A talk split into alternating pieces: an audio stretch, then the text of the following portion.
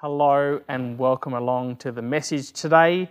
Uh, thanks for joining with us, whether you're at church uh, with, the, with the others uh, able to gather there or at home in a home hub. Uh, thanks for joining along for this message today. Uh, Tim McLeavy is uh, sharing with us the message today. When I asked Tim if he'd be willing to, to, to preach today, I had a, chat with him and said, What is something that has really blessed you in your life and your faith and something that, that has really meant something to you? And his answer straight back was Hebrews. Uh, before the throne, draw near the throne. And so that's what he's, he's bringing the message on today. I'm going to hand over to him. I trust it will be a blessing.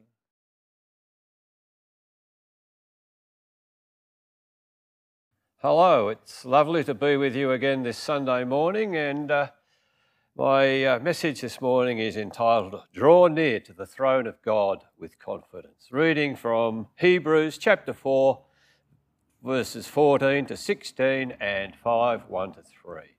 And starting at uh, verse 14. Since then, we have a great high priest who has passed through the heavens, Jesus, the Son of God let us hold fast our confession. For we do not have a high priest who cannot sympathize with our weaknesses, but one who has been tempted in all things as we are, yet without sin. Let us therefore draw near with confidence to the throne of grace, that we may receive mercy and may find grace to help in time of need. For every high priest taken from among men, is appointed on behalf of men in things pertaining to God, in order to offer gifts and sacrifices for sins. He can deal gently with the ignorant and misguided, since he himself also was beset with weakness. And because of it, he is obligated to offer sacrifices for sins, as for the people, so also for himself we have a merciful high priest in verse 16. Jesus is our great high priest, greater than Aaron. He passed through the heavens and is seated on heaven's throne. Though he was tempted as we are, yet he was without sin. Should we be afraid of him? Should we fear to approach him who is so great?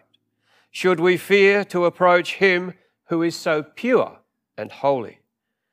If you remember, that was the reaction of Israel at Mount Sinai. God showed himself to be great, and God showed himself to be holy. The mountain was shaking, there was thunder, lightning, fire. The children of Israel begged Moses to talk to God and leave them out of the picture because God scared them so much.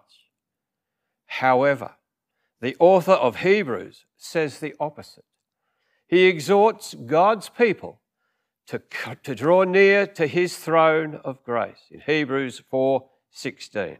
Let us then approach the throne of grace with confidence, so that we may receive mercy and find grace to help us in our time of need. Remember, some of the original Hebrews were drifting away from the faith and returning to their Jewish roots in chapters 3 and 4. Hebrews compares them to the Old Testament Israel, who, in spite of God's warning, forsook the covenant and were cut off from the promise.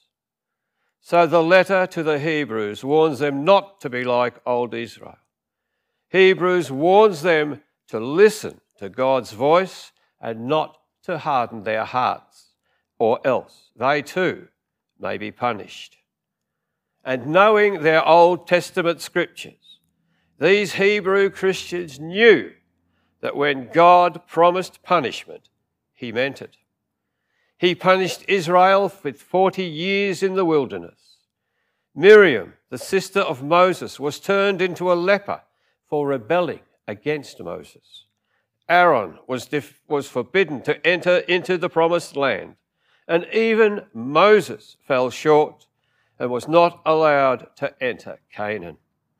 Telling us what exactly, telling us that when God promises punishment, he actually means it. Those Hebrew Christians knew that they could expect punishment if they left God. Were they scared?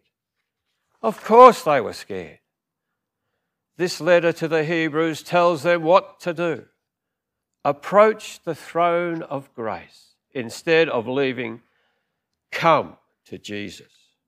Instead of staying away from Christ, draw near to Him. Draw near to His throne. Come to Him in prayer. Come, asking for grace and mercy, forgiveness and redemption. No need to be scared. No need to panic. No need to flee. Just come to Jesus. In the Old Testament, the common people were not permitted to enter the holy precincts of the tabernacle or the temple. The priests could only go as far as the veil. The high priest alone went beyond the veil, and only on the Day of Atonement in Leviticus 16. But every believer in Christ is invited and is even encouraged to approach the throne of grace. Yes, Jesus is our high priest. Yes, Jesus was tempted as we are, but he was without sin. We can not only approach his throne of grace, but we can do so with confidence. Let us then approach the throne of grace with confidence. This does not mean that we draw near arrogantly, demanding forgiveness as a right. We draw near in humility. We draw near as penitent sinners, crying out, Lord, have mercy on me, a sinner. We draw near because the person and work of Christ gives us confidence. Come to Jesus and you will receive mercy and grace. Mercy means that God does not give us what we deserve, because what we deserve is hell and punishment and God's wrath. Come to Jesus and you will receive mercy. Come to Jesus and you will find grace. Grace means that God gives us what we do not deserve. What we do not deserve is forgiveness and redemption and everlasting life. Come to Jesus and you will find grace. None of the Old Testament Israelites dared to do anything like this. None of them dared to come to God for help. But as believers in Jesus Christ, we can go to our high priest in heaven at any time, in any circumstance, and find the help that we need. So the question is why did God wait so long to send Jesus into the world? Have you ever wondered why God planned such a long history with Israel before sending his son into the world to die for our sins? It would be a big mistake to answer this by thinking that history runs on its own power and that God has been trying to get it to do what He wants it to do for centuries, but just couldn't bring it off. So that's why it was 2,000 years between His choosing Abraham in Genesis 12 and the coming of Christ in the book of Matthew. That would be a mistake for two reasons. One is that the Old Testament pictures God as ruling history, not frustrated by it. For example, the prophet Daniel says, Let the name of God be blessed forever and ever, for wisdom and power belong to him. And it is he who changes the times and the seasons. He removes kings and establishes kings. Daniel 2, 20 to 21. So kings don't rise and fall on their own, and times and epochs of history don't change on their own. God governs all. King Nebuchadnezzar had to learn this the hard way. But after he was driven insane by his own pride, he praised the true God and said, His dominion is an everlasting dominion, and his kingdom endures from generation to generation. And he does according to his will in the host of heaven and among the inhabitants of earth. And no one can ward off his hand or say to him, What have you done? Daniel 4 34. So it would be a mistake to think that history, running its own course, and God would allow, just wait for something to happen that would allow him to get Jesus into the picture at an opportune time. The other reason this would be a big mistake is that God had planned for Jesus to come and die and give us the grace and forgiveness, even before there was a history to govern. For example, in 2 Timothy 1 9, Paul says, God has saved us and called us with a holy calling, not according to our works, but according to his own purposes and grace, which was granted to us in Christ Jesus from all eternity. Two things from this. One is that from eternity, God planned the death of Jesus for our sins. And the other is that God rules history and so accomplishes his plans without difficulty. So, why then is there a 2,000 year history of dealings with Israel before sending Jesus into the world? God could have planned to send Jesus in Noah's day, or just after the Tower of Babel, or in the days of the bondage in Egypt. Why? Why the long delay?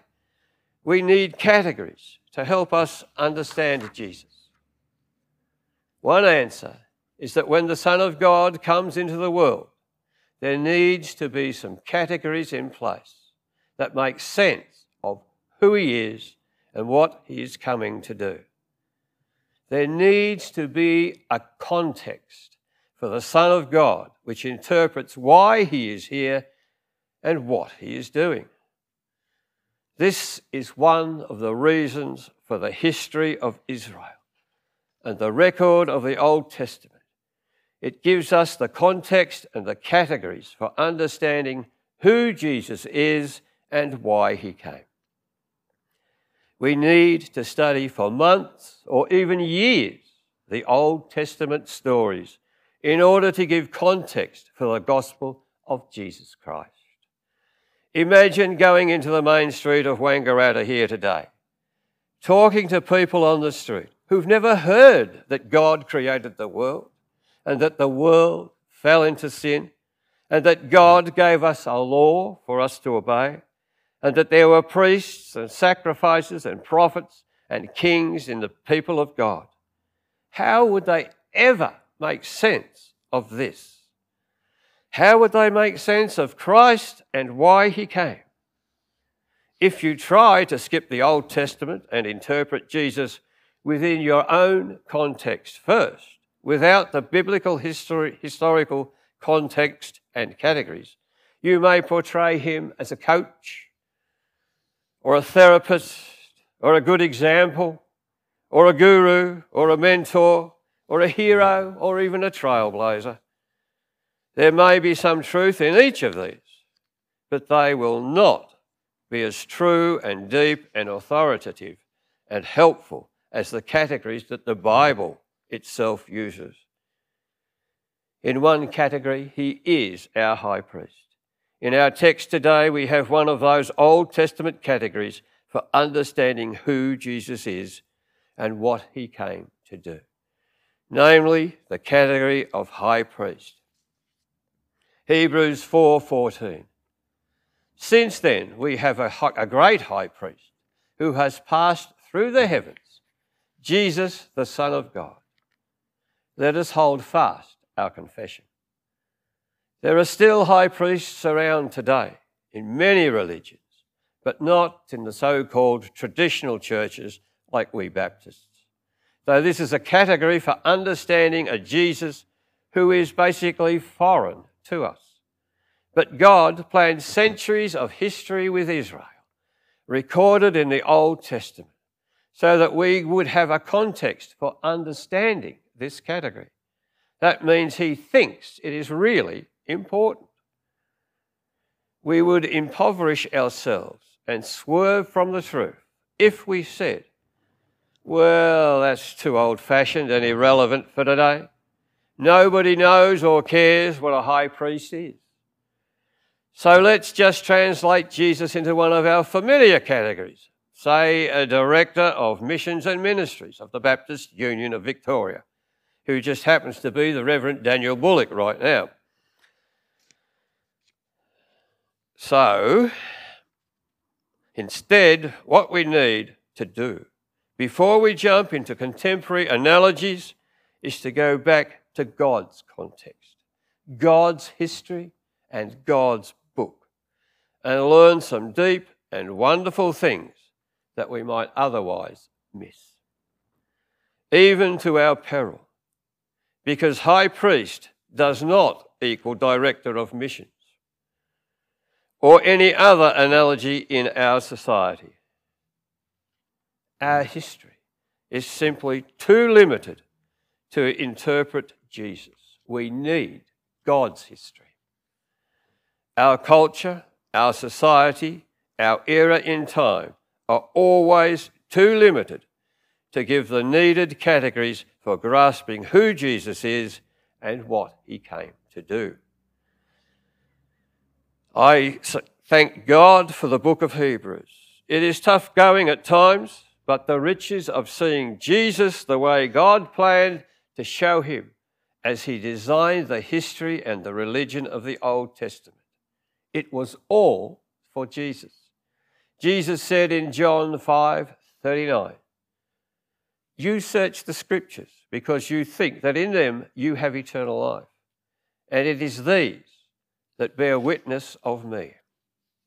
One way or another, it is all about Jesus. God was guiding the history of Israel as a backdrop to, to help make sense out of the coming of Jesus.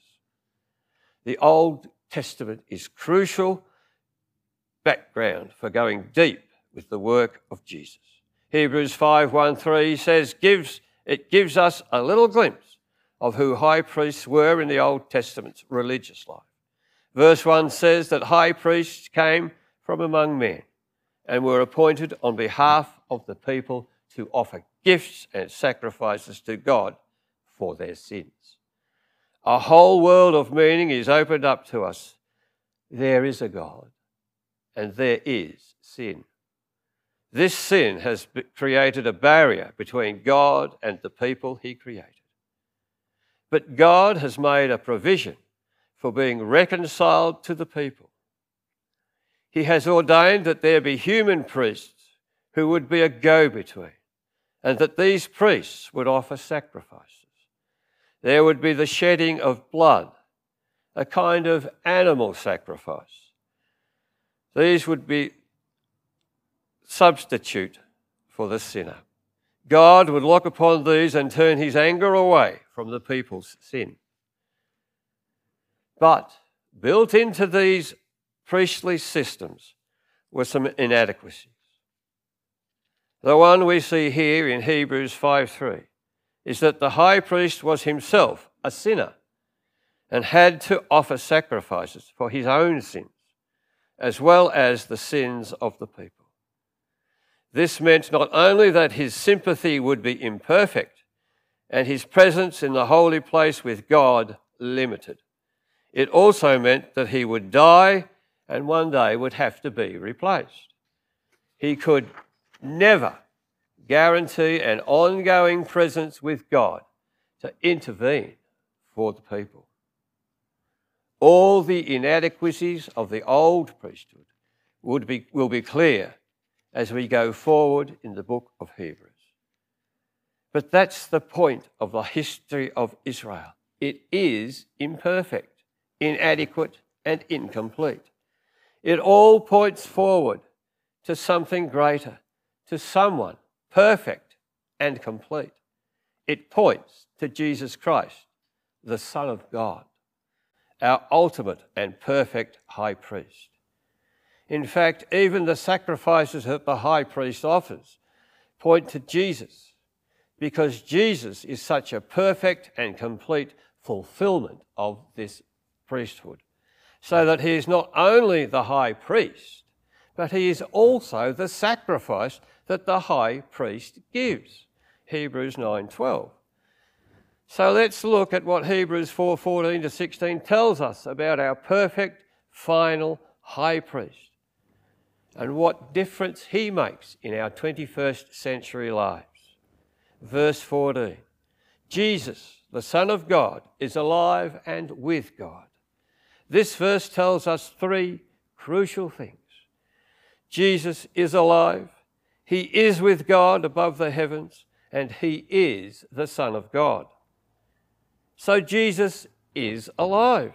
Unlike all the other high priests that ever lived and died, Jesus lived and died and rose from the dead, never to die again. This is why the whole Old Testament system of the priesthood is over. Jesus is the final priest between man and God because he will never die.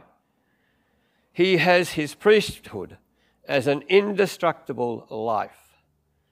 Hebrews 7:16. We have a high priest and he is alive. He is also with God above the heavens.